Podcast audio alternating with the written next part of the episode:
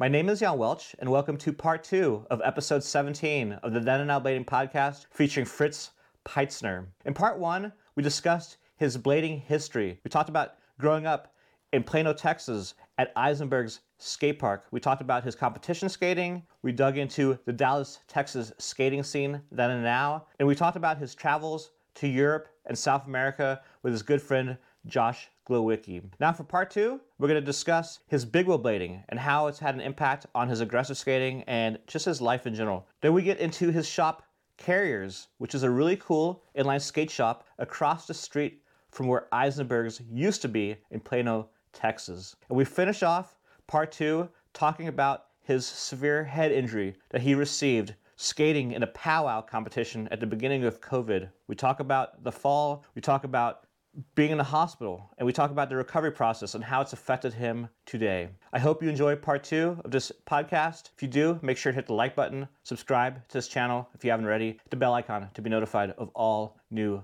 uploads. I have links to my social media in the description below, and I also have a link to my Patreon page if you want to support this channel. Let's get started with part two of episode 17 of the Now Blading podcast with Fritz Peitzner.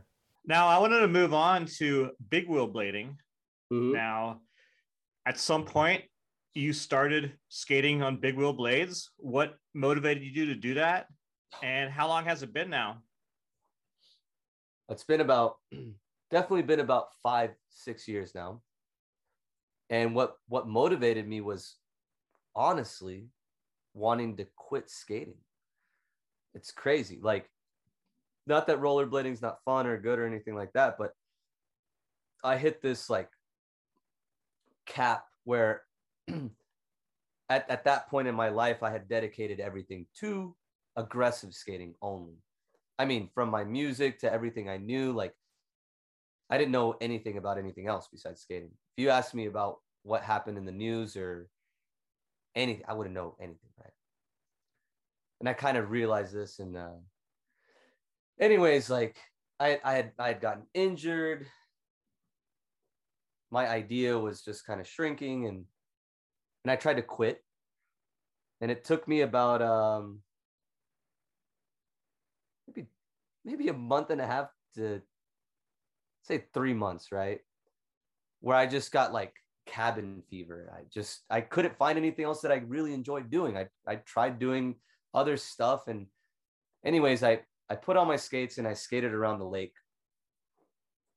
The lake was nine and a half miles, and I got addicted to that. And like almost every day, I would go to the same lake and skate around it nine and a half miles every single day out. And I got an app called Endomondo. You were on there, remember?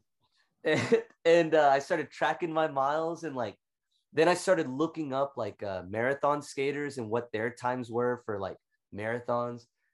And I was like, damn, like, like how how are these guys doing that? You know, like why, why am I so bad at this?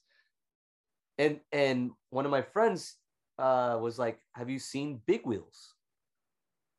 And I was like, big, what, are you talking about? Big wheels. And they're like, yeah, you know, like the three big wheels. And they showed me a picture. This was before the shop. And I was like, dude, no way. Like, no, that's not going to help me. That's just a gimmick. And my buddy's like, dude, give them a shot because because they actually work, you know? And uh and so so I talked to um Ricardo Lino and he had I had seen one of his videos. Damn, he was working for Powerslide at the time, I think. And I hit him up and I said, "Hey, uh, really like to try those those big wheels out, like, and I'm planning on on skating to Austin." it's funny, dude. The, the story's funny, and he goes, "Yeah, yeah, that that that's cool. Like, I can I can uh, I can answer the questions for you." And I asked him some questions, and then um, I ended up riding my bike to Austin I And- remember that.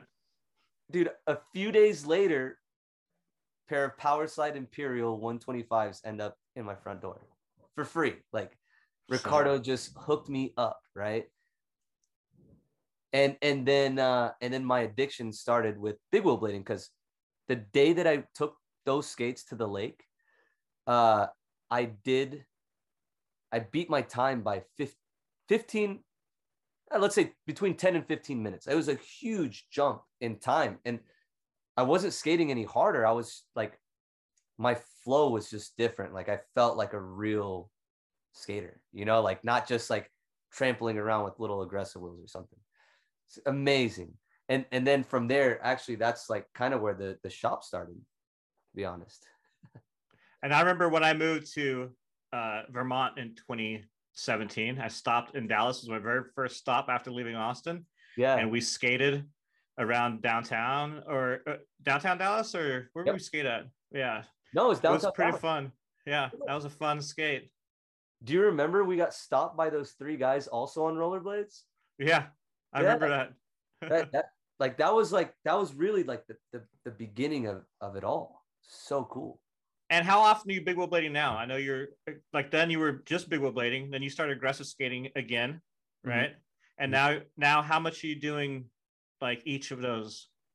Uh probably probably like divided straight down the middle. Um I have a husky and uh he needs to run.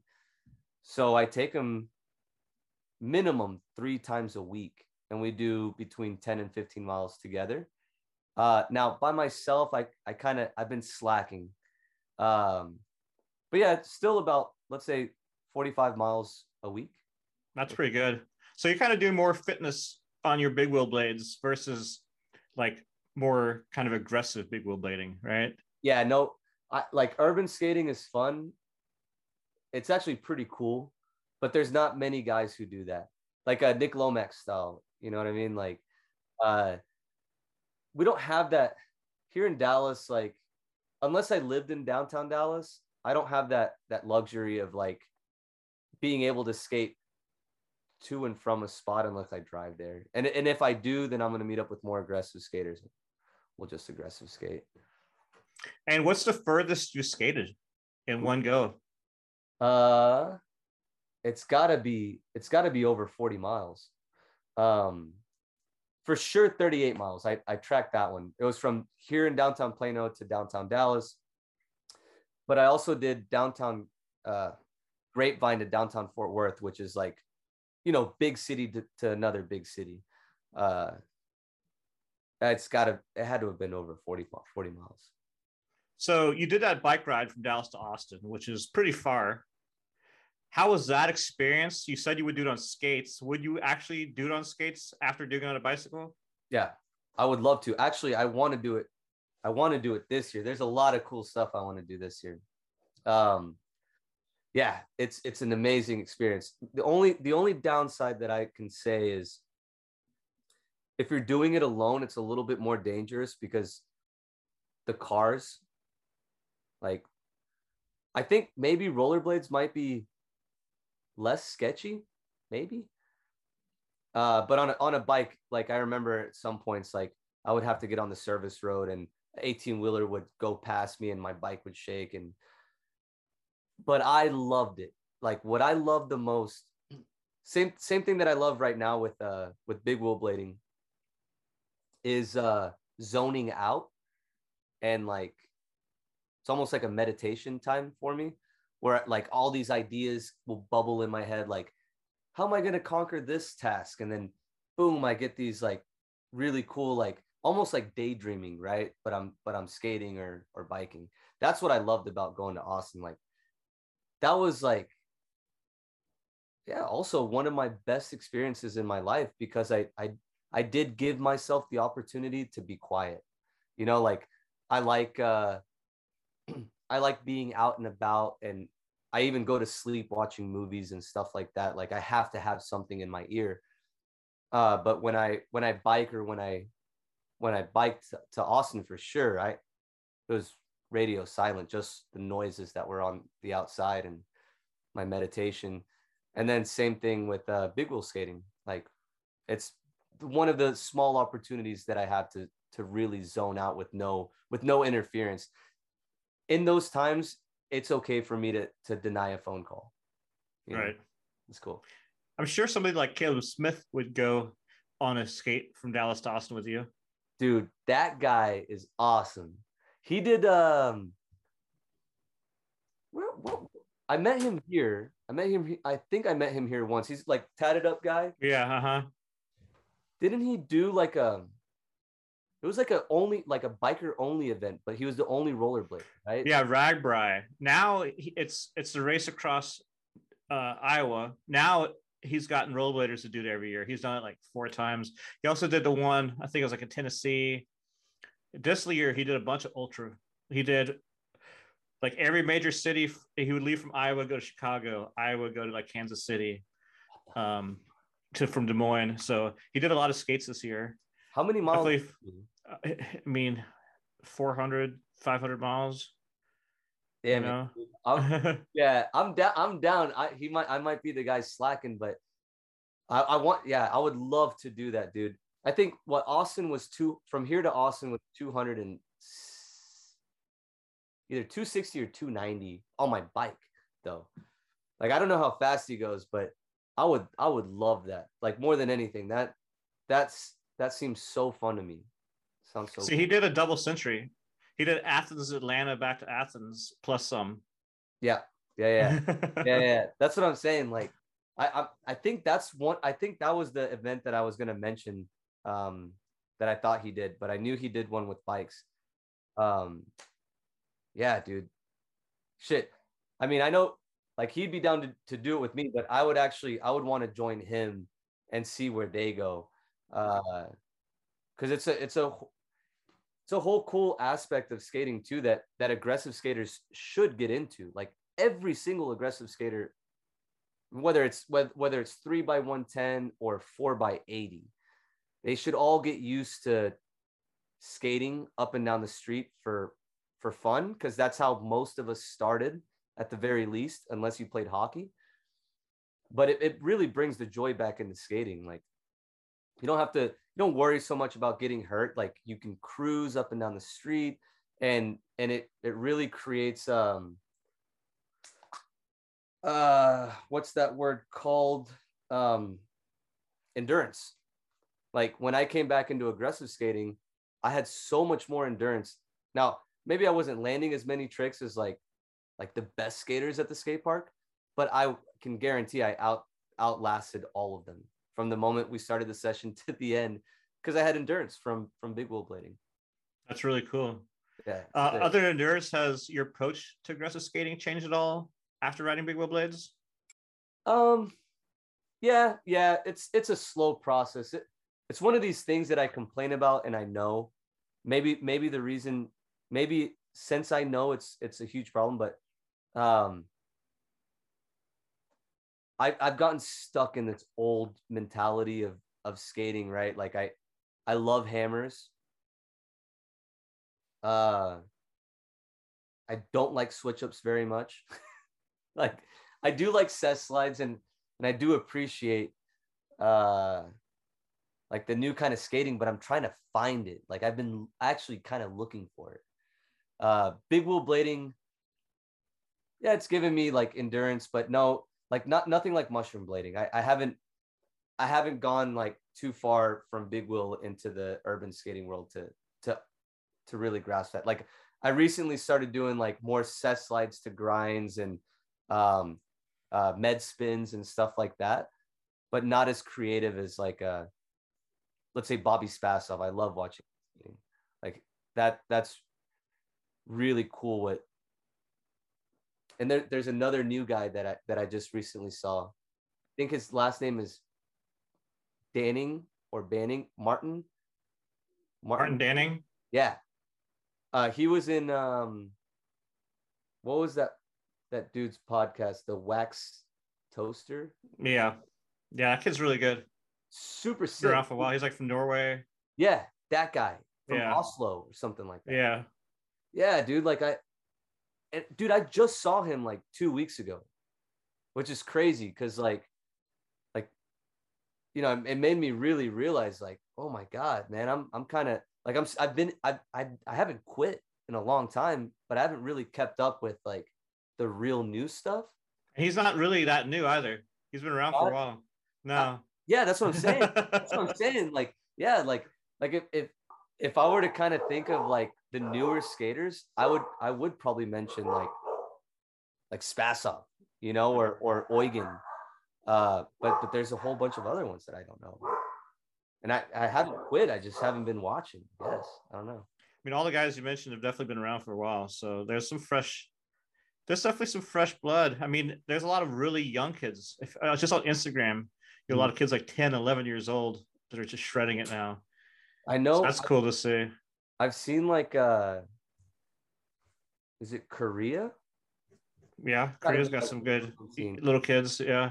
Yeah, like they're doing like 360 souls and like I mean they've got it down. The other thing is like um I guess back I'll say back in the day, but like you know, getting a VHS or a DVD uh yeah, it was where, kind of where you saw everybody. Now I I, I kind of don't know where to to look for these videos. I guess maybe Instagram.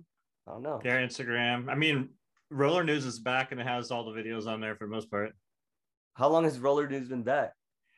We've been back for a while. Really? But yeah, you can go and check a lot of the videos on there. Um, but yeah, it's definitely, you know, with videos, you just waited, you knew they were coming out, you saw ads for them in magazines, right? Yeah, yeah, yeah. I mean, I, I preferred old video format mainly because you watched the video, you bought it, you watched it like a hundred times. Yeah. With internet edits, you watch them like once, twice, and then you forget about them, and you can never find them again. yeah, they come in. You know, like Dude, I like I have two right now, just two. I have let me see what I got here. Hold on. I got Billy O'Neill's last VOD and then and then Fish Guys. Yeah, like like that that that's that's really it, you know, like uh I just recently started following more people and then and then to be honest, I just recently started watching more podcasts, you know, like I just found out about the the the wax the wax, toaster. yeah, the wax toaster and and the other guy that you interviewed, redhead dude with the beard. Um Oh, Tom Moyes. Yeah, I love his. Like his is funny as shit. Like, um, and then when I watch these, I'm like, it's cool because like like everything, all the all the people that everybody's interviewing and all these conversations are are really kind of going into my head. Like, I know exactly what y'all are talking about. This is cool. So I'm not I'm not that far out the game. Back to Big Wheel Blades. Huh? Have you skated any marathons? I did. I skated one, and I got my ass whooped. Not that bad. I think. I think if there was 60 people, I probably got 30th place, 29th place. Um, but it was in Peru, and uh, and there were a lot of Colombian teams that went out there, and yeah, it was crazy. They they got me. How were you physically after while doing it and afterwards? tired. Tired as hell man. Like what like it wasn't i mean i knew it wasn't going to be easy right? I, I and i do like endurance but these guys were messing with more like endurance plus speed. So they were very very like physically fit like almost like bigger but like stronger like like their legs were like huge you know what I mean? And and they were cut too. Like normally you would think like of a like a like a runner to be like super like skinny, like tight muscles, but they were like bigger, just like killed me. I've Um, seen some of those guys before. It's pretty crazy. yeah, like I I've always thought I had like pretty strong legs, right? Like I'll flex and I'm like, yeah, I got this. but like uh they show up and like, dude, seriously, like a thigh like that, like super cut. And then they, I mean, they got me because they work in teams too. I'll say that. but nah, they whooped my ass. and have you considered competing in another marathon? Not after that. No. Like I- I don't want to say that I can't because I, I hate to say that, but uh it's it's almost like the same type of training that you give yourself for aggressive skating. You know what I mean? Like or or anything. Like like that kind of dedication of like every single day to like do it plus study it uh I'm I'm pretty sure those guys like will spend like you know like close to like a like a full-time job's worth of time a, a, a week you know what I mean to to train to get that good um I I did so like when I went I had um some Powerslide swells I think uh you know my skates weren't bad uh I, I, I won't even say it was the skates, but like, you know, yeah, my whole training, my whole thing was just off. Like they, they all had like real speed skates and uh, they knew how to like draft off of each other uh, and stuff like that. Uh, and I, you know, I went there originally with the mindset of like, if I do good, yeah, I'll, I want, I wanted to go to the, to the one in Berlin, I think it is. Yeah. Berlin marathon. That has a lot of aggressive skaters that go to it. Yeah. Mhm. I- that could be fun because it looks like you know it's it's a pretty pretty big marathon and i can't remember the guy's names also a german guy like i think he skates for Powerslide that that wins most of these Bart Swings and Yeah. Fred. There's Bart Swings. He's from Holland, and then there's Felix it was who's so from Bart- Germany. it was Those are Bart both the-. That's both the side guys. yeah i saw bart swings that's who i was comparing my times to when i whenever i was like doing the lake over here Well, I mean, that's a ridiculous comparison. yeah but i was like you know I, I wanted that right like i was like Mhm. i was like how you know how long is he knocking out a mile Yeah, he did the marathon, the Berlin Marathon, in like 56 minutes. Yeah, I know. Yeah, it's crazy. Like, you know, I was giving myself the excuse that maybe it's a flat terrain and the lake that I go to has hills. But after going to the to the to the marathon I went to in Peru, like, you know, I, I, I got humbled real quick. Like, super, super. Yeah, they. I mean, I would do it for fun, but I wouldn't. God, something would have to be like really tr- triggered in my head right now to say, you're gonna go out there and and you're gonna train yourself to win one of those. Like, oh God, I think it's such a hard thing to do right now. Like, it's not never too late for anything, but that they they I mean it's like a job. Yeah, I skated a Montreal one. I did a half marathon, and I did it like eight months after I broke my back, and it was miserable. Yeah, dude. My God. It's awesome though to to like get back up and do something like that too. You know, Yeah, you you set the bar real high for yourself, which is great. Like, because then, you know, if you didn't have that, you would probably be like, ah, I'm not gonna walk over there. You know, after doing that, well, I couldn't do aggressive skating, you know, with the impact. So I was like, what can I do? And that was just a bad idea because I couldn't lean forward. You know, like I had to stand up straight because my back. fuck. Now, as far as urban skating goes in Dallas, you guys do have a group that gets together for nightly skates. What's that crew called, and how is that seen? It's called um DFW Inline Skate Club is the, the main one. Um there's another one called Pegasus Flyers, but say the DFW one is is the the more known one. It's a big scene. Um they meet up every Tuesdays. Um COVID kind of messed a lot of things up uh when it comes to like the like those group meetups, right? Um they're still they're still pretty big, but right right before COVID, I would say there was probably over 20 people every Tuesday that met up to do 14 miles. And um all the people were really passionate about it. Like kind of opened my eyes to like what what what skating really is, I guess. Like and it, it's once again my opinion but like uh, a place for people to have like a yeah like a like a group like a like a group of friends you know? Like um you know it, like you're not out drinking you're not out like like doing something that's very common. It's like a almost like a specific thing like hey we skate and uh and we enjoy all this together. So yeah it, it's pretty pretty cool group. Yeah, I miss group skates the most living out here in Vermont. You know, that was so much fun doing those in Austin. Yeah. What? So is it like just really cold out there, or not? There's just not a group. Well, there's no cities. I mean, the biggest city is 45,000 people, and the other city is like 30,000 people, and that's it. I mean, there's 700,000 people in the whole state, Yeah. mainly dirt roads. And, you know, we have a lot of skate parks, but it's if I go urban skating like that, I have to go to Boston or Montreal. You know, so um, but yeah, so now I do want to talk about your shop. So your shop's called Carriers. You've been doing it for a few years now. Yep. How did the concept of a shop start? Like what went into planning it and making it happen? Okay. Um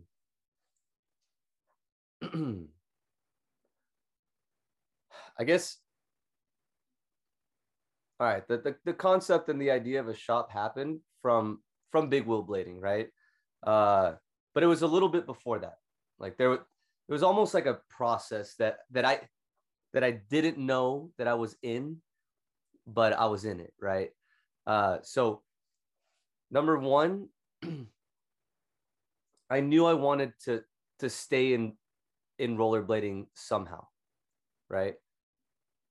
Uh, number two, the idea of like having a business in rollerblading was something that I that I always liked. Even since I was a kid, I always wanted to start a clothing company.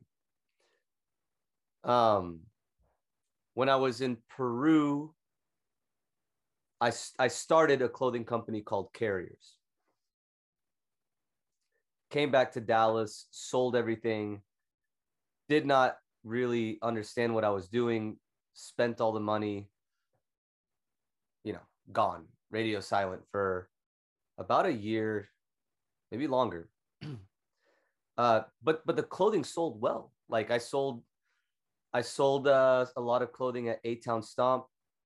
I think Philip Moore bought some stuff for me, which was cool. You know, like a uh, like some some known skaters were supporting what I, what I was doing and the product was good like I, I was focused on like using Pima and Supima cotton uh, you know I, I did my research.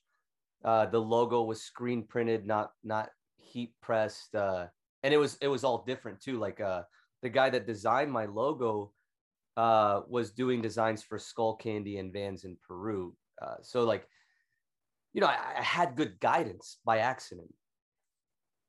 Anyways, started a clothing company, sold it, didn't I didn't uh, know what I was doing, spent all the money.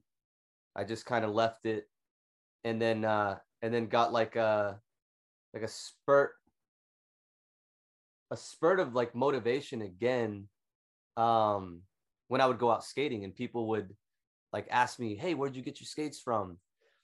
And I would always recommend my friend in Peru to to buy their skates from him. And then he hit me up one day and he's like, dude, like, what are you doing, man? Like, you're sending me all these customers. I got a shop in Peru. Like, first of all, shipping to Dallas is expensive.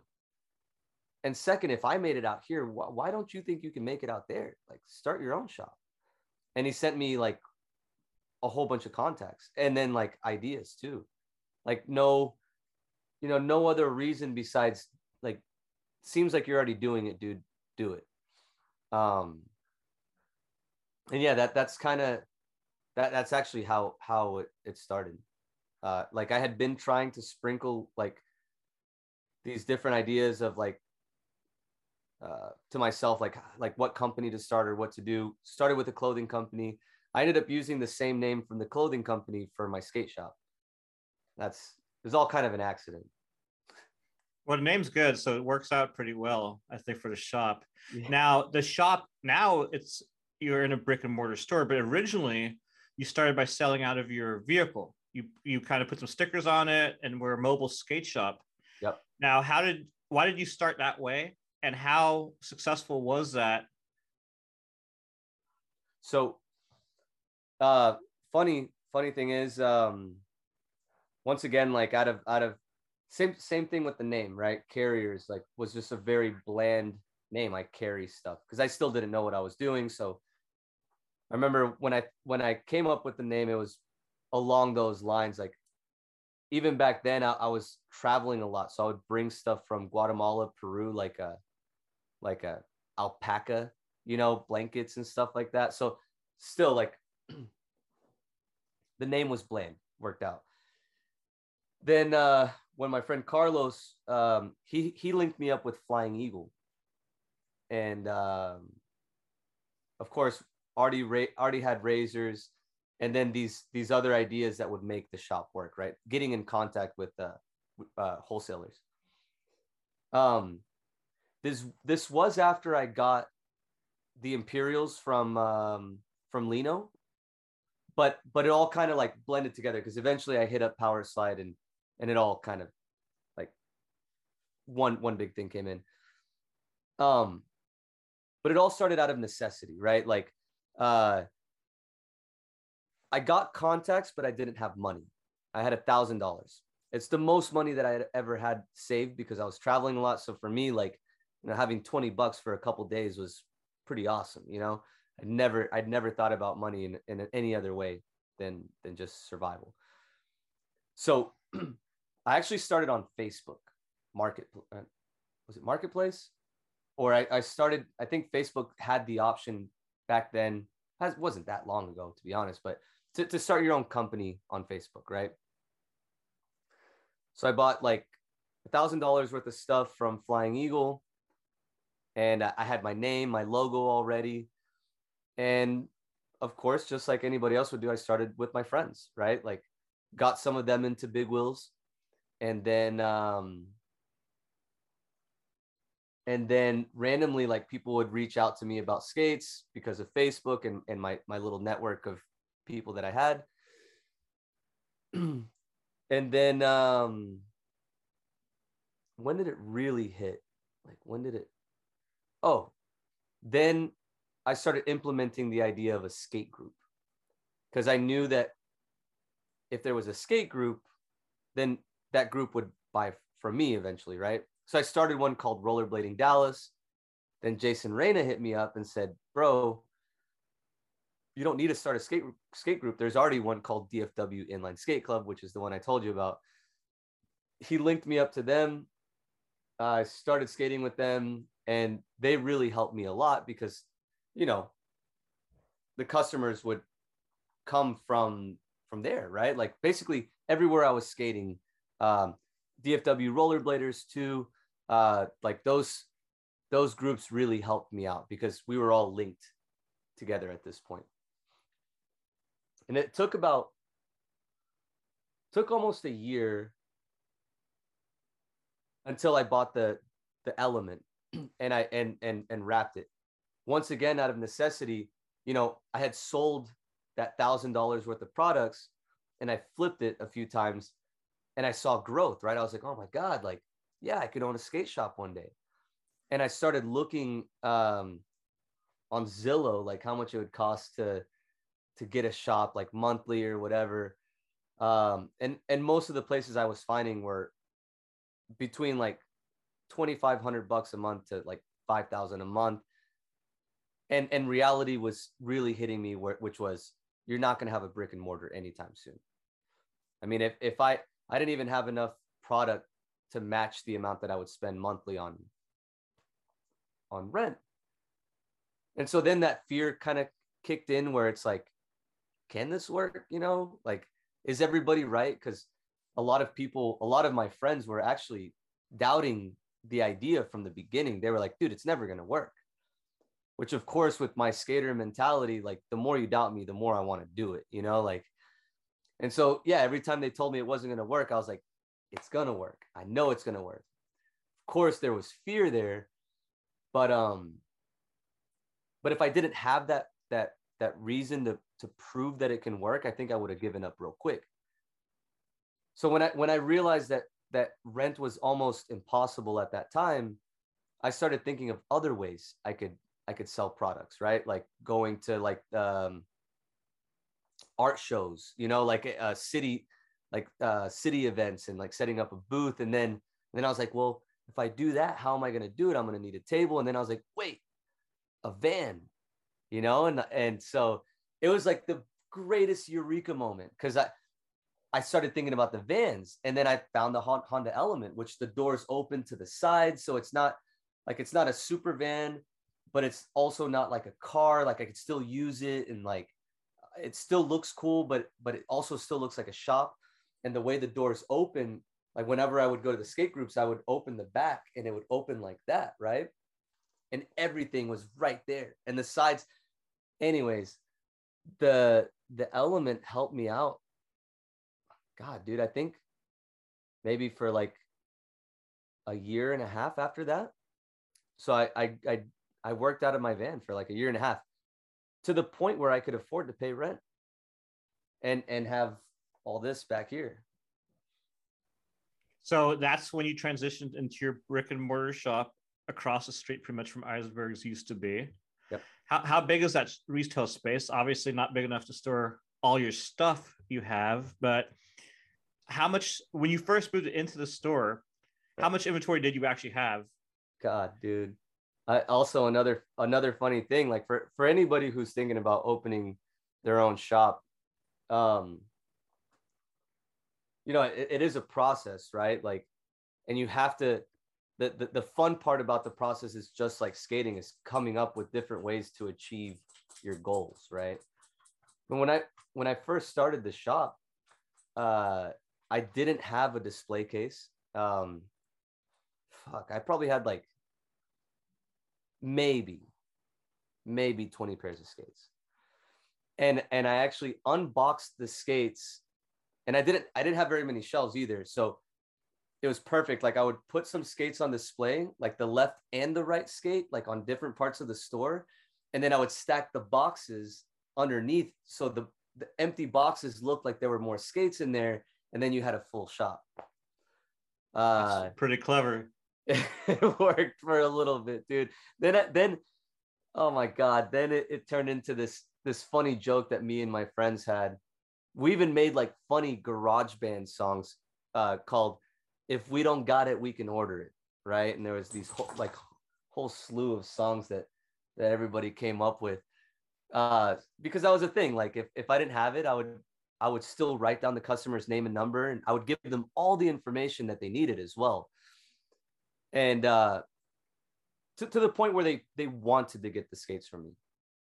Uh, and and it worked actually because I wanted to give them the skates. So they gave the customer would be patient with me and waiting and I would give them a good deal. And then I would also like expand my um my variety of skates that I that I carry. It still kind of works that way to be honest. Like I'm still expanding in these ways.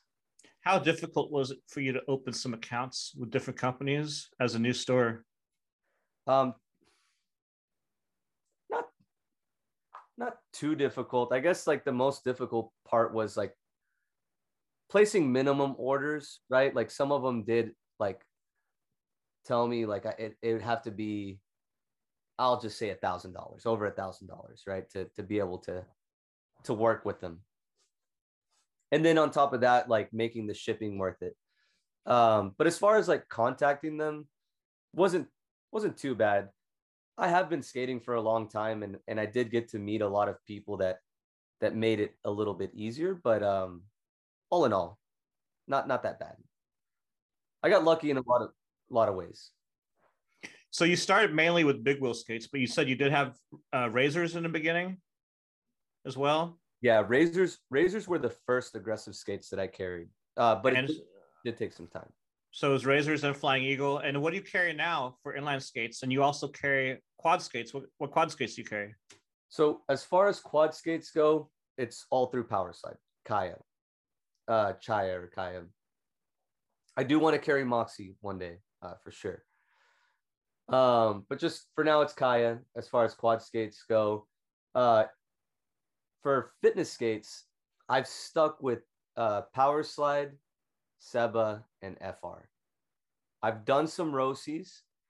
Um, uh, once again, it's like my mentality, you know, like I got kind of stuck in these funky ways uh, to where like I feel like Seba, FR, and Powerslide have have kind of stuck with skating for a long time and kind of pushed pushed the sport. Like, uh, you know, rollerblade is a great skate, but I feel like they're very bland. You know, like they're just kind of selling stuff to customers. And and K two of course is another one of those just like big kind of corporate brands. I do I have been thinking about selling rollerblade and K2 recently just because like it's nice to have more variety and then kind of juggling when and how quick you can get stuff like but my store is small. So I, as as far as like having a small small store, it helps me stick with companies that I that I trust. You know that I that I personally would skate myself. I would like you know to support. And you started doing. I mean, you've been selling online since the beginning, but how is your online sales compared to in-person sales? Eh, I mean, I get them like I would say, I mean, if I'm gonna say a percentage, like I don't know, maybe 25 to 30 percent of my sales is online. Everything else is in person. That's that's what's really helped me and us, like everybody who's worked in the store, is uh the personality that we're bringing to to the table. So like my store is in downtown Plano, uh, close to where Eisenberg's was. Um, but but that area is like a it's kind of like a little poppin like urban younger person area so like if you know if you're gonna go hang out somewhere that's one of the hangout places uh so i've i've had a lot of people just walking down the street come in and and buy a pair of skates randomly the first time it happened i, I honestly i couldn't believe it and then and now it's just a thing so um yeah I, like i i've I've used a lot of different like ways to to make it work. Um, like like a storefront and and and bringing in people that that have no idea about skating. Like I'll, I'll share all the information I can. Uh, what's up, Kiba? This is my dog Kiba. He skates with me all the time. He's a CEO. He's got his hands crossed. That's funny.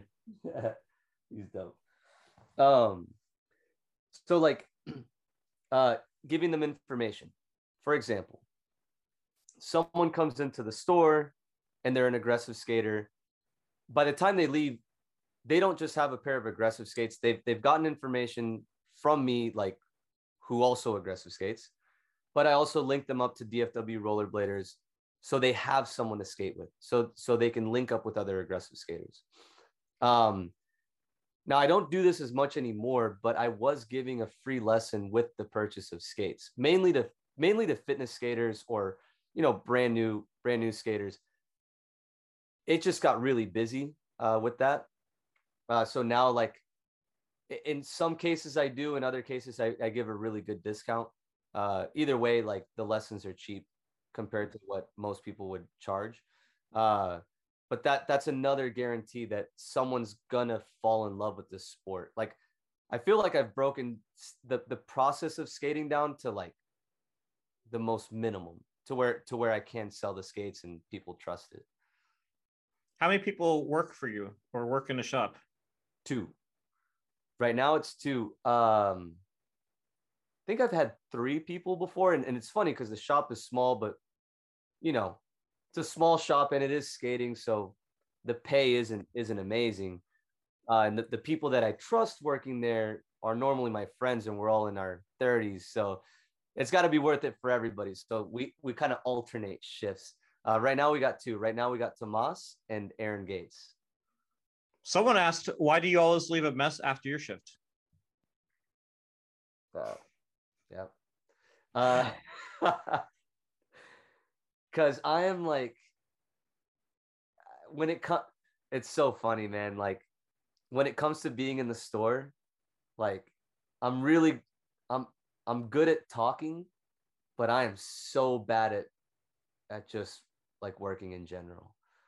I am all out there. So like, like let's say last week in particular, this guy came in from Austin. He drove all the way from, I think he said Round Rock and he's like, I've always looked at uh, rollerblading. I've skateboarded all this time, but I want a pair of aggressive skates. And I was like, all right, dope. You know, like, what do you want? And he goes, I don't know. And I was like, and I just broke all the skates down to him, right? And he's like, Do you mind if I try some? I was like, No, dude, actually try every single skate on. So he did. He tried every single skate on. And then he went back and forth from the Aeons the Mary Munoz and the the them Moopies in the end, right? He, he tried on Rossies, he tried on Razors SLs. Anyways, he was there for like I think no less than an hour and a half. Right? He was there probably longer. Which is which is fine, but then people started coming in and and I and I give the same service to everybody else. So if you can imagine like I, I want everybody I, I want everybody to leave happy, but I also don't want to I don't want to have to deal with like people coming back and saying I don't I didn't like this, I don't want that like like the return process like is one thing, but just like thinking no one's no one's gonna enjoy skating is, is another, right? So, anyways, yeah, dude, like I'm like a tornado in there. When people come in, they're like, I want this. I'm like, yeah, I give it to them. I give them whatever they want. Like for roller skates and, and inline skates, but roller skates are a great example, which happened to me that day as well. Um, the girl liked the roller skates, but she wanted to skate outdoor mainly. And they come with a hybrid indoor only wheel. So at the same time of dealing with a bunch of customers, I'm I'm changing out the wheels on these roller skates, and I, I am still selling them at the same price. Uh, so by the time it's all said and done, the last thing I want to do is clean up. well, there we have it. Yeah, sounds like a good excuse. yeah, it's a good. Hey, I've been thinking about it for days. now you're the only inline skate shop in Texas. How many people do drive there from other cities like the guy that came from Round Rock. Because mm-hmm. I tell people all the time, you know, like in the Austin groups that ask for skates to drive to Plano. So I'm curious, how many people actually do drive all the way to Plano? A lot. Like uh I've had people drive in from Louisiana, uh, Oklahoma. Like a couple people drove in from Oklahoma. I've had a lot of people drive in from Austin.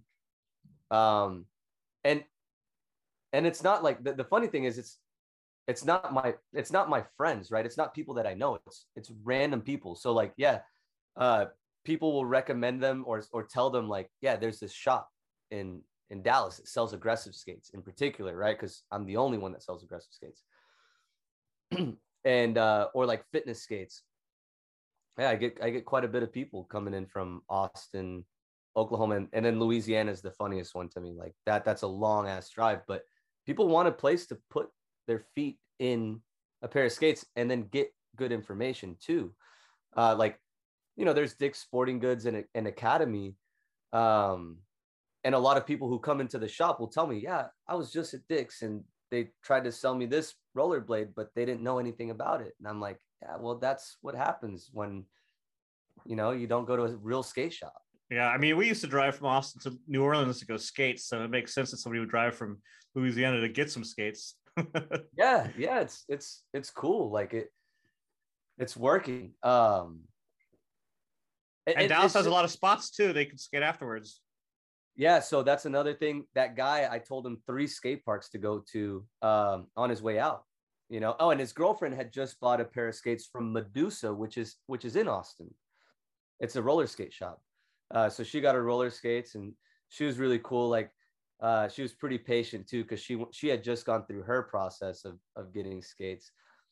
Um, but yeah, I mean, it, it's I think it's worth the drive. Like, uh, not just because it's it's my shop, but uh, because the information that people get when they when they come in there, like it's not.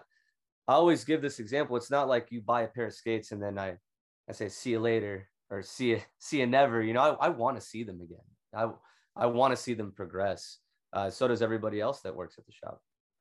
What are some things you learned along the way that you would wish you would have known at the beginning to make the whole process easier?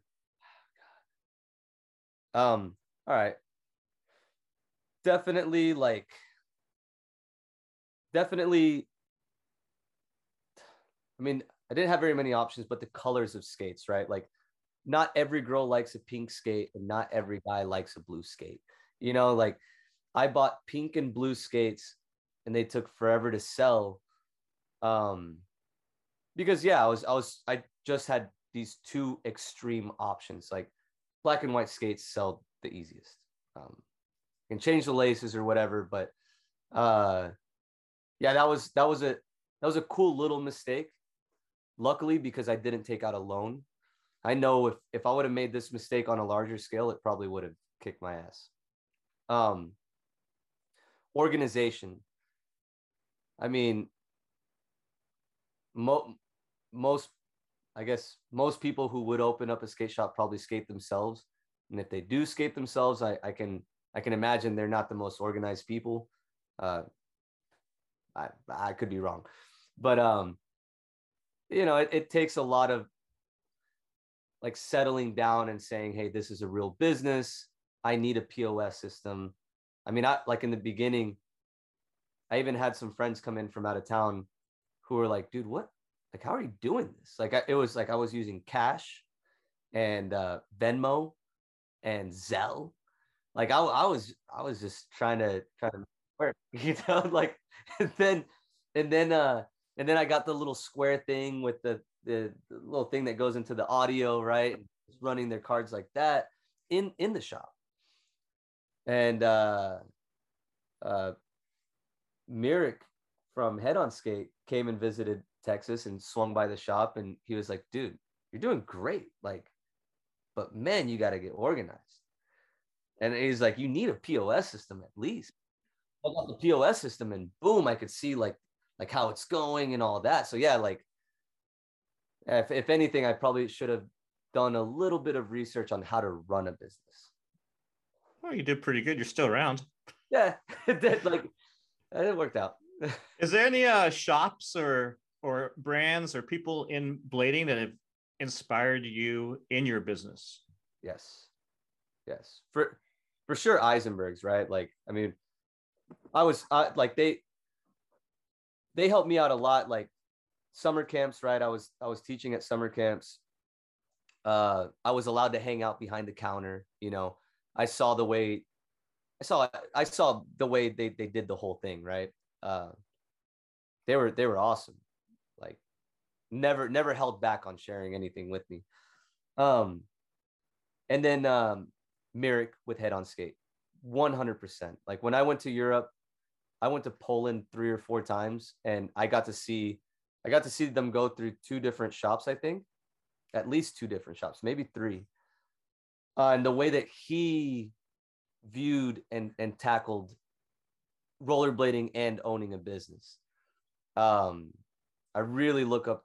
I really look up to him, to Mirik, and then uh, my friend Carlos from Peru, who like pretty much inspired everything. Um, he he helped me out a lot. Um, yeah, I, I would say, I would say those three were like, like where I kind of morphed myself from and then and then the help that I got that I've gotten on the side, like Matt Mickey, uh, has definitely like thrown customer customers my way where they call me and they're like, hey, uh, yeah, uh, Matt, Matt, uh, or um, Intuition Skate Shop uh, recommended uh, recommended us to you. Uh, same thing with Inline Warehouse. Uh, they've thrown some customers my Oh, way. wow. So That's amazing. it's cool because like when they did that, then I started seeing doing my business in that way of like uh if I don't have something and I can't get it fast enough, I'm I'm gonna I'm gonna recommend them to other shops, right? Like I I don't want them to buy skates from me so bad that this person is just gonna lose that itch to skate. Because some people do. Some people come in that day, and if they don't buy their skates that day, they're probably never gonna buy skates again. Do you think there's room for more shops in Texas? for sure um yeah i like it's a it's kind of bittersweet of course uh because i know it would it it could take away from some of my sales um but yeah i, I think like as long as it do- doesn't become like a one of those competitive things i think it would be it would be perfect the more people skating and the more people that continue skating the more people that are going to buy skates right like I remember in the beginning, I would always, I would always say this like out loud to everybody, like, especially man, especially when people would talk about new, sh- new, new companies starting, right? Like some people would get so flustered about a new company starting on roller news. This would happen a lot, uh, where they would, they would say like, why are you starting another wheel company or why are you starting another this company? And then I would, I would think, why do you care? Like you guys are fighting over crumbs. Like you guys are fighting over what's already here instead of creating something that should be there. Right? Like if I if I can bring 50 50 more rollerbladers into skating, that's 50 more customers for every shop. And if that shop is doing the same thing, those customers are going to come right back to me. Like I, that's the way it should work. Like it, that mentality is so closed off. Like I see a lot of like right now. There's uh, Mesmer, there's Iqon, uh, there's Gods, uh, Rollerblade is coming back. I mean, I guess I guess it hasn't really gone anywhere, but you know, like you're starting to see these these new brands of skates like pop up, and I think it's great. Like, I don't I don't think they're killing our sport or new or a new shop would kill the sport, like or or kill my shop as long as everybody's putting their part in to create more rollerbladers. Every every shop and every brand has their own let's say genre, right? Like for example, Mesmer. I love I love what they're doing. I think I think that that's amazing. By the way, shout out to Chase Rushing for that design that he that he has on the bottom of their sole. He's he's an amazing person, first of all, and and and an artist. Like, and he's so quiet. Like he will never. He'll just sit back and just watch everybody enjoy it, which which I love. But but yeah, like I I love Mesmer. I love what I love what they're doing. It reminds me of back in the day, like whenever uh whenever Shima, whenever the the the Shima skate was out, like everybody was kind of rockered out, right? And then Razors was like the kind of like um I don't know, like hip hop, like that crew. Uh and everybody had their group of people that they were marketing to, right? I, I think that's amazing. Like if there's a new shop in Texas and they they create their own vibe, they're gonna bring a whole new group of people that maybe I couldn't bring in. And and some of those people will trickle down to me, and some of my people would trickle to them. There should be more shops actually everywhere. Like in in every state, there should be at least in every state. But yeah, every city, like I have people that complain about driving from Fort Worth to Dallas. Or to yeah, I mean the cities are so far apart in Texas that you know probably 95% of people that are recommended to go to your shop don't just because they don't want to drive yeah the three exactly. or four hours to your shop so definitely i feel like there's room if somebody wants to open a shop they should not pigeonhole themselves in aggressive only yeah they yeah. should have big wheels they should have quads because you know or even some like you know like a sdsf skate shop in escondido they mm-hmm. made all their money off frisbee golf because the skate park and the frisbee golf course were next to each other frisbee yeah. golf is what created all their profit to order skate stuff. So yeah. you know you can go outside of blading. You don't have to do everything, but no. you know you need to have something to support the aggressive side of things. Yeah, like like I mean, look at Julio. Like uh, I saw some, what what was he selling the other day that I, I just I I noticed like Oh, Mox. I think I think I think they're selling Moxie skates now. Yeah, they sell the, Moxies now. Yeah, they do. Yeah, and then they sell the Clark shoes and Clark shoes and and other cool little things like why not? I mean why not like this will bring like i said different different genres of of skaters into our world which is which is really what we need. Not not just like like you said pigeonhole pigeonhole into aggressive yeah or just pigeonhole into like a style also you know? Like when you do that i mean you're really you're exclusive but you're cutting everybody else out right? Like uh yeah, this this sport has a has a lot of room for growth if people look at it more like a like a blank canvas. Are you selling anything non-skate related in your store?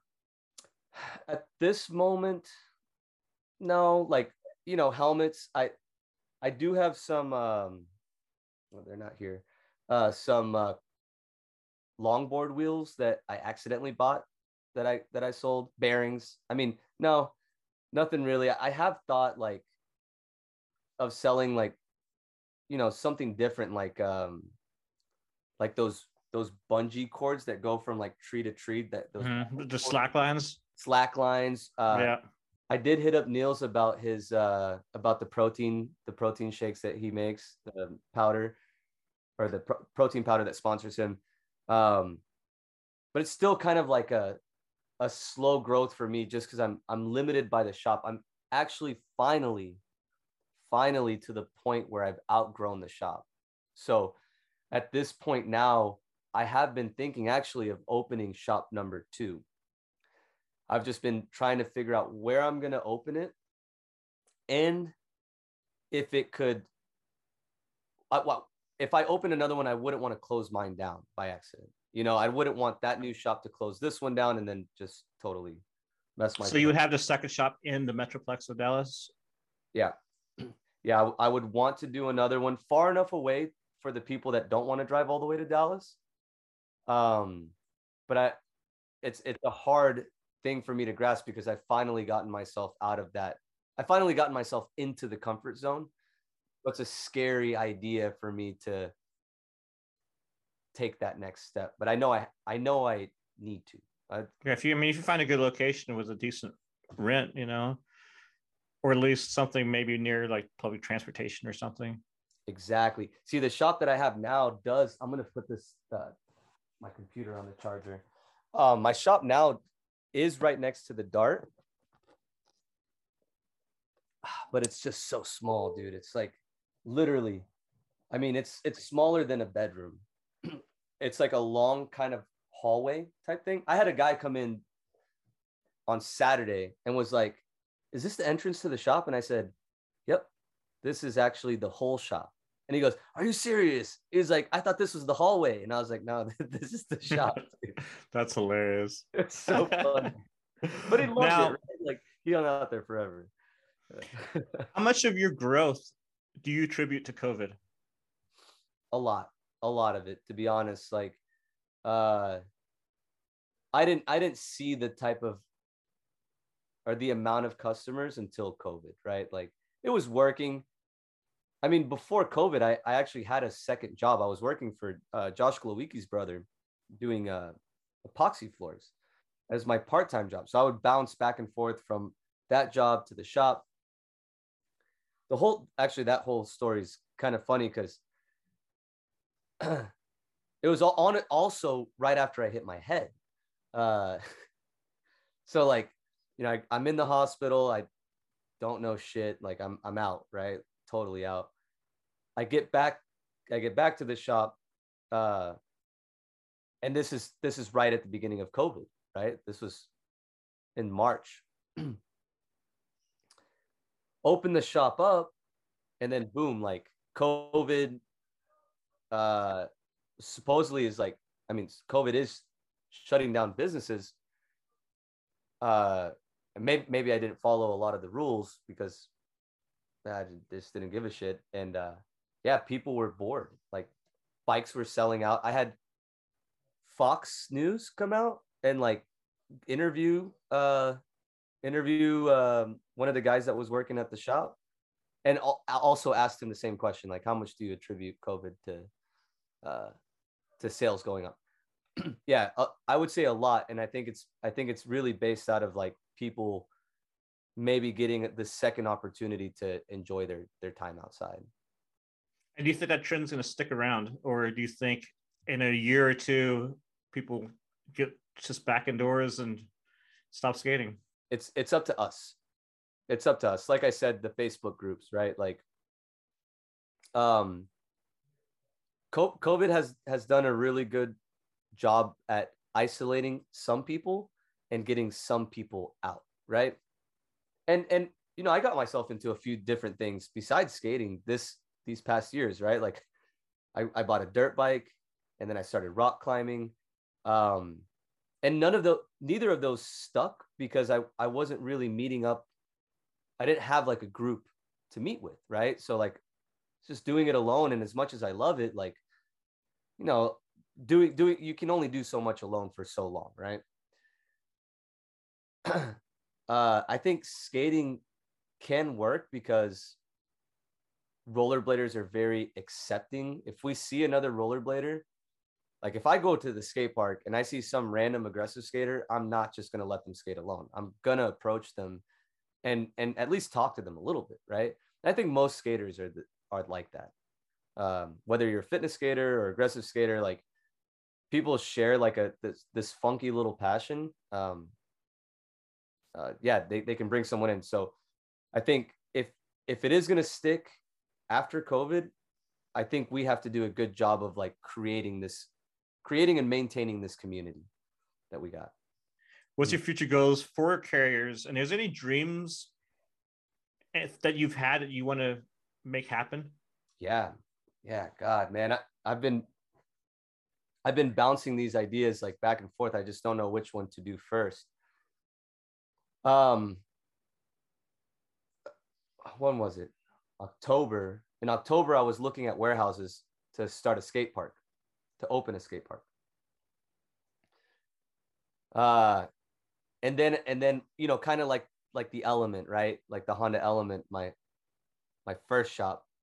Reality hits you, and you're like, well, you know, uh, that's too much money to spend a month or a year. How else can I do it? So, right now, I'm thinking if I can get a big enough place to be able to give lessons out of, I think it could do a a huge it could it could maintain what I've what I've already got going on and hopefully progress into a, a skate park. A skate park is like the dream. So Gabe Holm in Boston, he does a thorough skate shop. He does a lot of lessons, a lot, and then his he outgrew his shop. He does more than just inline. You know, he does like skateboard and longboard and snowboard too. But he outgrew his space, and so he opened a skate park uh, during COVID. And if you look at his Instagram, you can see every single deck and every single wall in the skate park is boxes, skate boxes. So it's like also his warehouse. So it's like, and it and he only rents it out for private, like you know, like ten people at a time type of thing. Yeah, yeah. So uh, it's easy to maintain, and something yeah. like that might not be a bad idea. You know.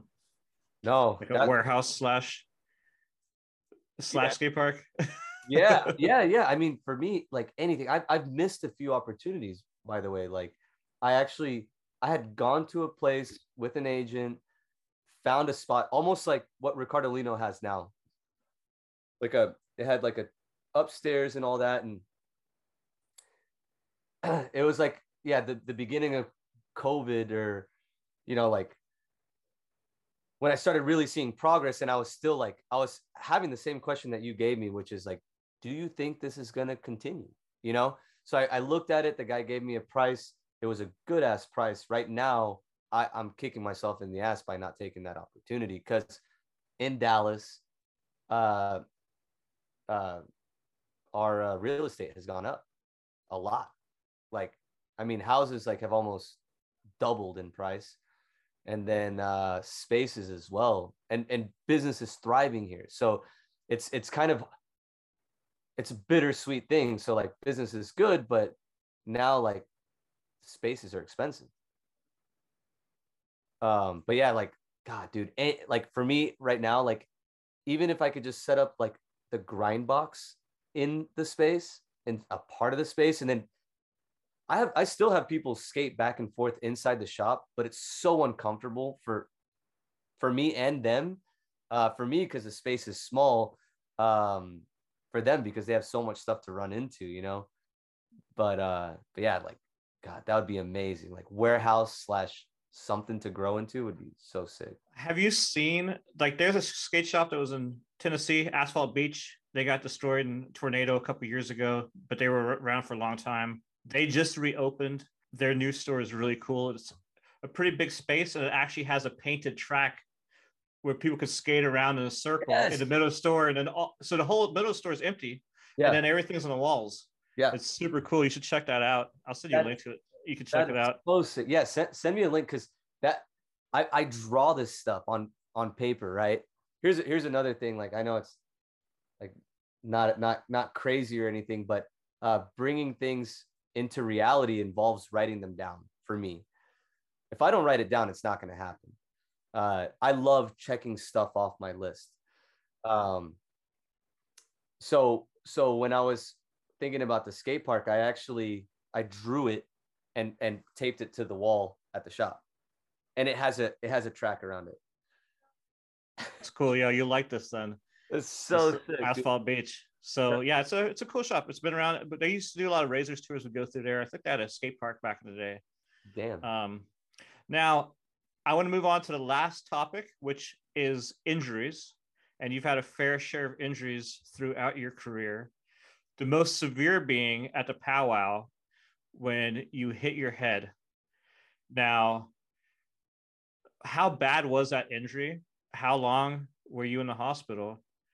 And how long was the recovery period? Okay. It was really bad.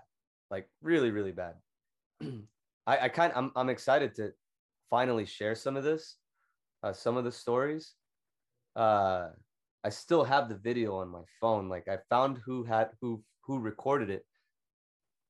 Now, I think the people that got it the worst were my friends and family because in reality I wasn't there, right? Like I don't remember anything except for waking up one day and and realizing that I've been there for I think it was like two and a half weeks, let's say.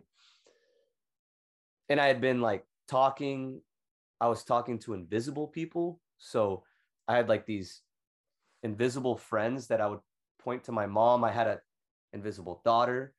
Uh weird. Like and then and then I would go into like being myself and recognizing everybody. And then I would go into these tantrums of like I would rip out my IVs and I would take off running.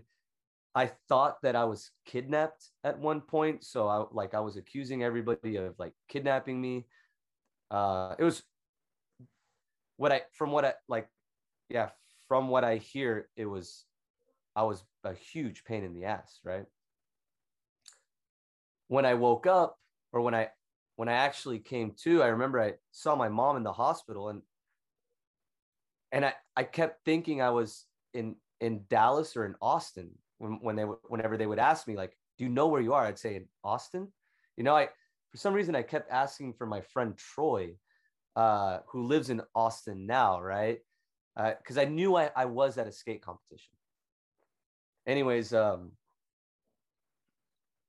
when i when i looked at my mom and i was like hey mom we can still we can still make it to that competition let let's go and she's like well fritz it's uh it's Tuesday. And I said, uh, shit, I missed the competition. Well, at least it's, you know, at least it hasn't been that long. And she's like, no, it's been like two and a half weeks. Like, and I was like, no fucking way. Right. Then the reality hit, but it was funny to me because I still didn't know how severe this whole thing was.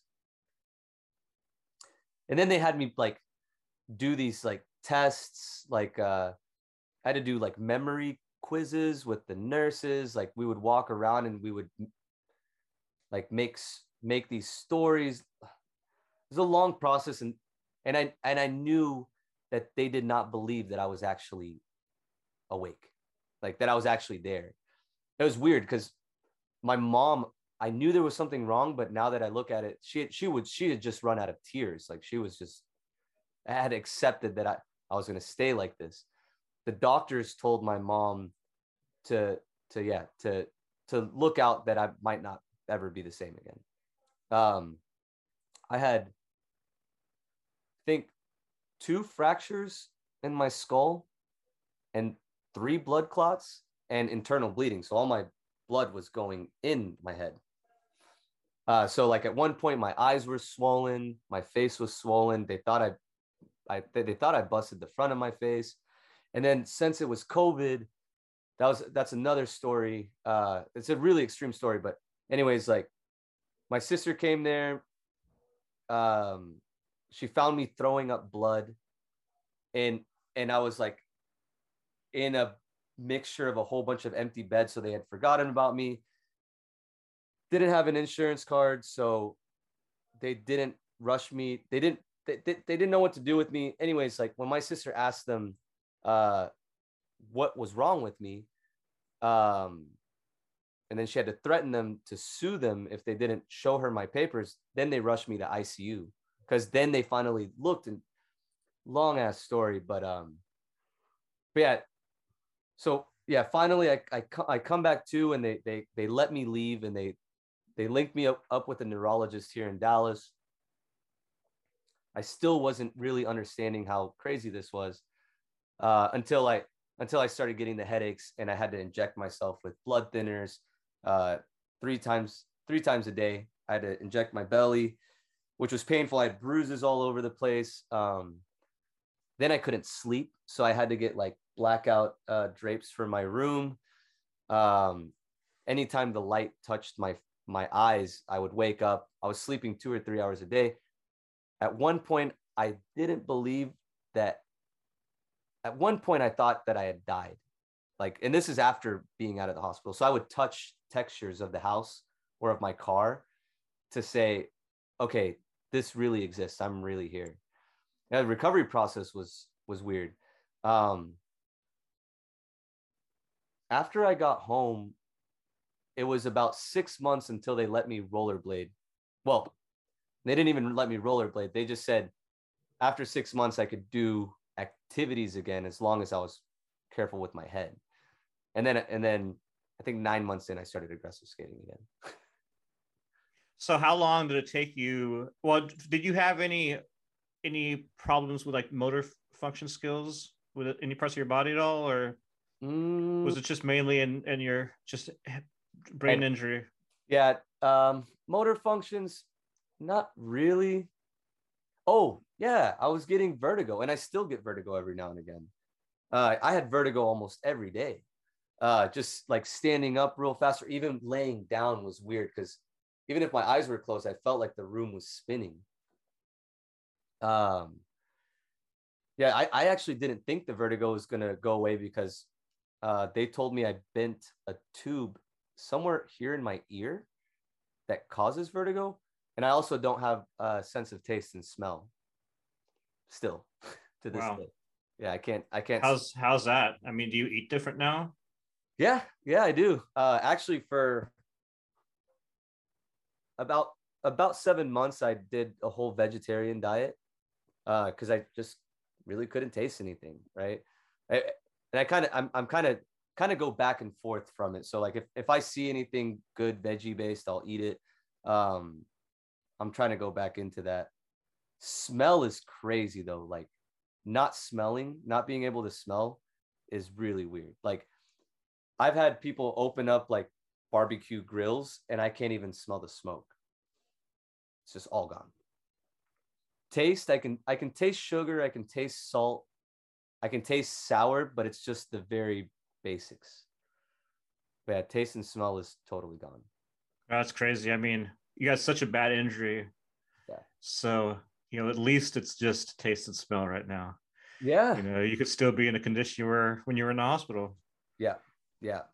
Um i feel pretty i feel pretty blessed i also uh, once again feel pretty spoiled too because like like I said, the people who really suffered the most were my friends and family because they were worried. You know, I'd, I I didn't know I was there or not there, so uh, it's a really crazy process.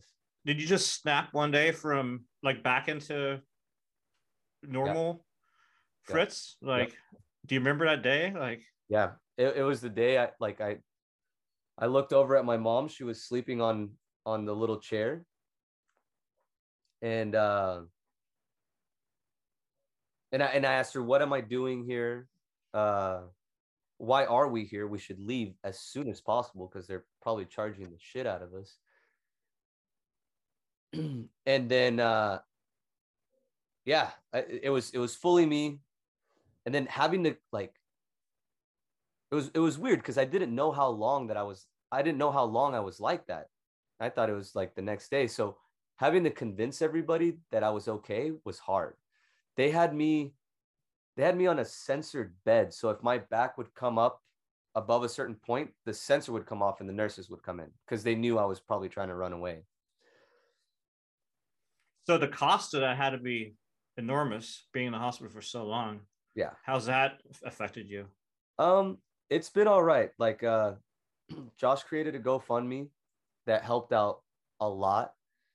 Um, the cost in total was around five hundred thousand dollars. Wow, that's crazy. Uh, yeah, pretty crazy much. system we have, isn't it? Dude, they won't even see you right away at the hospital, and then you gotta pay five hundred thousand dollars, and you have a crazy injury. Yep, it's enough to to really piss you off. Like on some of these, some of the some of the bills, I I called and was able to just completely get out of them Um, I still have some that like randomly call me, uh, and and and some that I paid that they still call me. It, it's it's a huge pain in the ass, but uh, I'm I'm uh I'm definitely okay with that now. But it was a it was a process. Do you feel like the same person from before your injury, or has your personality changed at all? Uh no, I, I'm I'm aware of some things. Like definitely, like man, it's like it's a, once again bittersweet thing. Like like the idea of dying, n- never really crossed my mind like that. So now, I, like I have, man, I almost have a fear in it, uh, where where I want to do as much as I can. Uh, yeah, I just want to do as much as I can, like, like, like enjoy or get as much as as much out of my day as I can every day but I'm also very frustrated and agitated because of it. Sometimes it almost holds me back. So, um, and and this this is definitely, I believe, a cause of that injury. Um, and then sometimes I get aggravated easier, you know, like, um, and then skating, as far as skating goes, I get scared easier. So it used to happen before, but not as much as it does now. Like like if I hear an ambulance going by, I feel like it's a sign telling me don't go. and I can almost like like imagine how I'm gonna fall and all that. Uh which is yeah, it, it kind of pisses me off. So like and then wearing my helmet, like um on Sunday, I was out street skating and I have a truck and I have my helmet in the back of my truck and I thought I saw the pad fly out and I was like, oh, great, that's it. There goes my skate session. Because, you know, I I really can't skate without my helmet. Not aggressive. Like I'll go fitness skating. That's for me. Um, you know, it's still not that fear isn't there, but aggressive skating, like I almost feel sometimes that if I skate aggressive without my helmet, I'm almost asking for it. Like I might like I might gravitate there. Ah, it's just fucking weird. in the COVID sessions edit that you put out, you're skating in that with no helmet. I was skating in that with no helmet. And um, I ended up getting a lot of shit from my aunt for not skating with my helmet. And yeah, after that, that's it. Yeah. So we know, you know, some other skaters have had some head injuries, maybe not as severe as yours, but you know, Mason mm-hmm. hurt himself badly, and um, Ryan Rasmussen. I was there for his head injury. Yeah, I was there. And too. and Ryan did wear helmet afterwards for a short period of time, but then quit wearing one. And and obviously Mason usually wears one. How important do you think? I mean, even without getting injured. I mean, you wore a helmet Eisenberg's days. Yeah. yeah. I mean, do you think people should skate with helmets? Yeah. Like with the helmet debate. Yeah. Yeah. I think yeah, everybody should wear helmets. Like I will say, like uh like you mentioned um that edit, right? The the COVID edit. That was like a smaller, you know, a little ledge, right? Like definitely trust myself more on on little things. Like I said, I you know, fitness skate without my helmet. I think everybody should know when and where, you know, to, when and where to wear their helmet, I guess. Like uh, in some cases, it does seem silly. Like, I mean, I'm just gonna say this, but like, I, I still I still wear my helmet all the time. But like skating a P rail or something with with your helmet on, like back in the day, I would have roasted anybody. I've been like, what? You're not gonna not gonna hit your head that bad. But I mean, you never know. Like uh, that, like the head is like very sensitive. When people ask me when they come into the shop, like, what kind of padding do you recommend? Helmet. Like like this thing right here, like you can break an arm, you can lose a limb, but if this thing goes wrong, like that's it. Like you're not really gonna enjoy anything because you might not even know you're there, you know?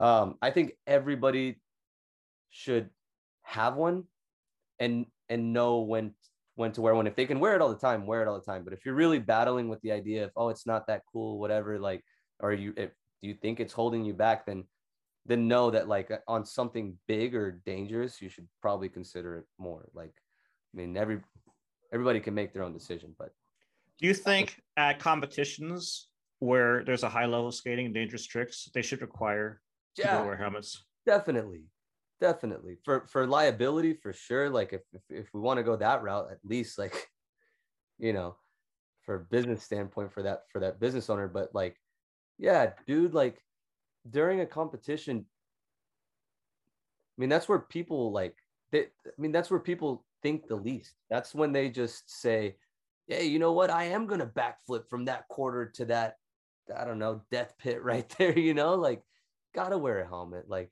it doesn't make any sense. Like, and not just that, but for the young kids watching, like there's so many people watching you that that are influenced by you. And and if I mean, yeah, like if you trust yourself and you can do a double backflip with no helmet and you know you're gonna land it, great. But think about that kid that's watching you and thinking, yeah, I'm gonna do a double backflip with no helmet. You know, like, like think about think about who you're influencing because this is a sport, and if we want it to grow as a sport, like we gotta start being a little bit more professional. We can start with wearing helmets at the very. Yeah, that's a great that's a great point. You know, I don't think a lot of or most people realize that they have an impact on other people and just themselves, especially somebody who's a professional and has a fan base and people wanting to be them.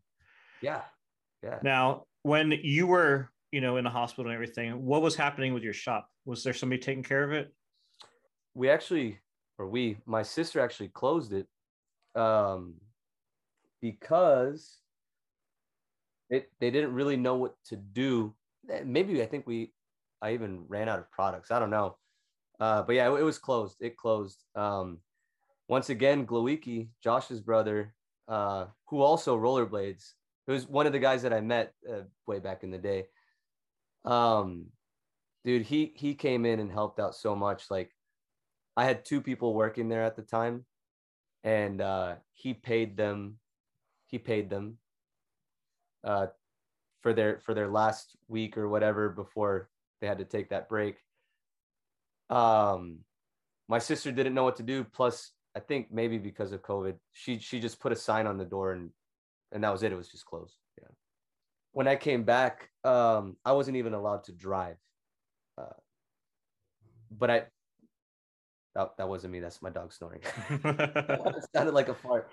Kiva, wake up, dad. um, yeah, when um, when I got back, I, I, man, yeah, when I got back, I was even having headaches uh, using my computer. But I, like, I, I moved real quick. Like, I think uh, a few days or maybe a week after they told me I couldn't drive, I got in my car and I went straight to the shop.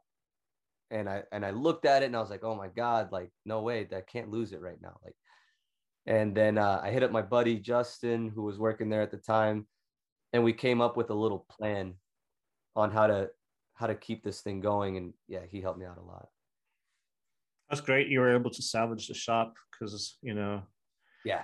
Look at it now yeah, it doing great things, dude. It could have been gone quick, and and it honestly, if I would have, if I would have just kind of like laid back and given up, like, yeah, dude, I would have.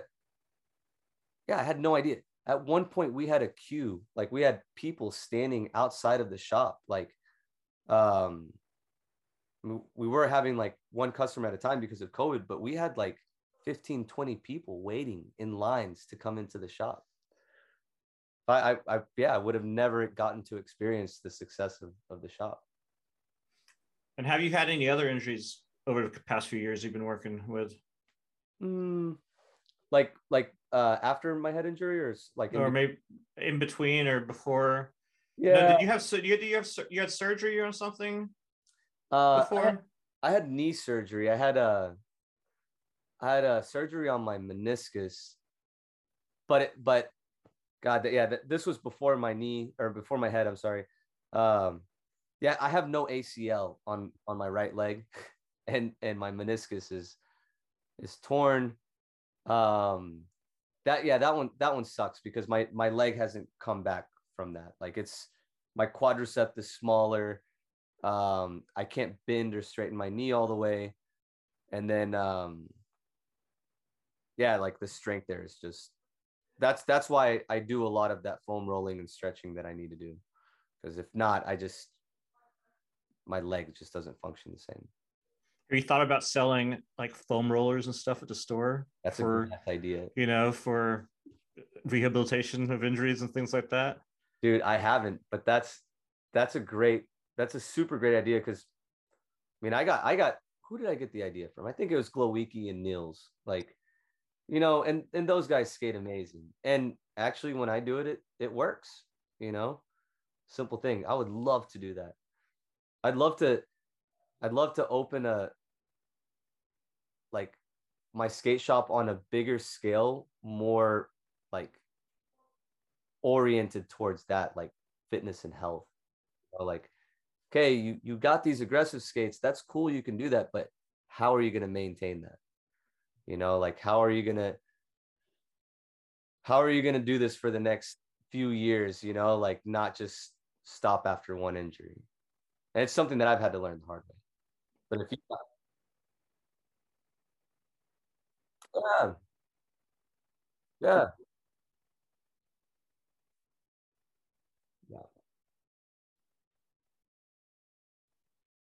Oh yeah, dude. Oh yeah. Or just the recovery in general. Who is the most influential person in your life? Uh, my dad. My dad, for sure. Yeah. He he has his own business as well. He does granite and marble and his story is pretty cool. He used to he used to play for the professional Guatemalan soccer team. Red. Yeah. So he was like, you know, he's he's we're very similar. Actually, if you saw him, you'd be like, dude, y'all look exactly the same. Uh he's taught me a lot, like, and I'm still learning like every every single day from him. He's like a super quiet dude, uh super patient and yeah he's he's actually like the person that's taught me to to kind of like break through those barriers of failure like if something bad happens it's he'll look he'll look at me and say well it could have been this way just kind of like what you said you know you were like hey well your business is still here it's still going right? Like i've i've made so many mistakes where normally a parent would whoop their kid's ass and his his answer to me is at least you're still alive. At least you're healthy you know? Yeah my dad for sure. Awesome good answer. Yeah. now dallas is known for having its own attitude known as dalitude. Yeah. tell me about dalitude and why do people love to say it so much? Oh man dalitude man shit I feel my dalitude starting to come out right now. I'm like, yeah, I know what I know what you're saying, dude. We got that. Um, Dalitude, dude. When it comes to skating, I think for the most part, like we we know proper skating. Like, like at, at least like you know, like I said, how to start on a rail and how to come off the rail. If you touch the ground, it doesn't count. Both your feet have to land at the same time. Like we get we get we would get down like with my group of friends, like we would watch skate videos and we'd be like, that doesn't count, or that's so dope, you know? Or if we were watching our own sections, dude, that was horrible. I mean, we would really criticize the shit out of each other. Uh, maybe as far as like creative skaters, like, you know, it kind of it kind of limited my group of friends because I mean, but yeah, like, yeah, that was the Dalitude. Like we, I mean, even in Texas, like we would break down some like Austin or San Antonio or Houston guys and be like, that that shit didn't count right there, you know, like like uh, oh he didn't 180, he didn't come out fakey on that. Oh he he he, touched his finger on the ground. He should have done it again, you know. Oh, that was sloppy, you know, like yeah, that's that's I think that's the Dalitude. And then we and then we kind of yeah we did we did kind of like keep in our group. So like a lot of guys when we would travel would talk shit because we would get our own hotel rooms and we wouldn't go stay at people's houses. Like like we were like, nah, you know, we're gonna do it on our own time. We're we're gonna go here, you know, like yeah, we'd get hotels. That's not that we thought we were we were better than everybody else, but we would definitely talk our fair share of shit. And we we knew we knew we knew back then like we had a cool scene. That's hilarious. I mean, Dallas scene's always been fun. Okay. That's pretty much going to wrap up the interview. I do have one last question for you, and that is, what do you love so much about rollerblading that Man. you stuck with it most of your life? That's a very hard one because when I think about it, sometimes it's a love hate, right? Sometimes I get mad at skating. I'm just like, God, why am I still doing this, right? That's been over, yeah, 22, 23 years. Yeah, it's over half my life now. Um, I love my friends. I love my friends that I that I have because of skating. I mean, all my friends skate. I don't have any friends that don't skate. I don't think. Like at least people that I meet up consistently. The things that I like, music, clothing, like it's traveling. Almost everything has been morphed has has come from skating, right? Like all my opportunities came from skating. What I like, actually, what I like is what it gave me, which is uh confidence. When I when I was a kid, you know, I, I played soccer, I played the guitar, uh I tried a whole bunch of different things. I I I was never like the cool guy either. I was like always like somewhat of a dorky, clumsy kid. And then when I started skating, like I gained this like almost like a my alter ego, right? My skating ego, which was I can jump down that crazy rail and and not die. You know, like I can do this and and uh yeah, it, yeah, I think what's kept me into skating is like it's given me this I don't know, confidence, this thing, this and this thing that I enjoy too. It's not doesn't feel like a job either. So it's like like I, I'm working at something and now it's you know the shop is a whole different thing from my skating but um skating is you work at something so hard that doesn't really give you anything more than just this like quick cool satisfaction right? Like if you i could i, I remember i could spend like the whole day trying one trick at the skate park.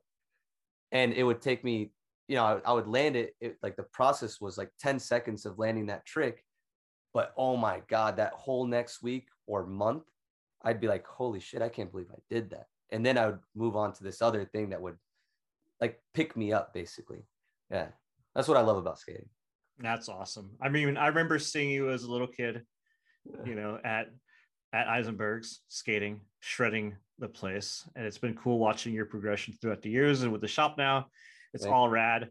I'm gonna have links in the description below to your shop and social media and some of those video sections we're talking about, so people can check those out. I really appreciate you coming on the show and chatting with me, telling your story. It was really fun to hear everything you had to say. And Thank I look forward to seeing you in Dallas sometime, or maybe see you at some event coming up, maybe Miami. We'll see what happens. yes let's dude let's make that happen man i i hope so too like i think it'd be super sick um either miami or or or blade cup Or you can come to Vermont for the Vermont Rampant Camp, that would be dope i forgot about that or it's the New England Blade Camp. that's so So- sick yeah Five Yep. to five days of skating, four nights of camping. that sounds sick dude that sounds fun and then big wheel blade for sure Yeah. So yeah, we'll keep in touch. I'll talk to you. So, but anyway, I'll say goodbye. It's been a long interview, and uh, take care. thank you dude All right.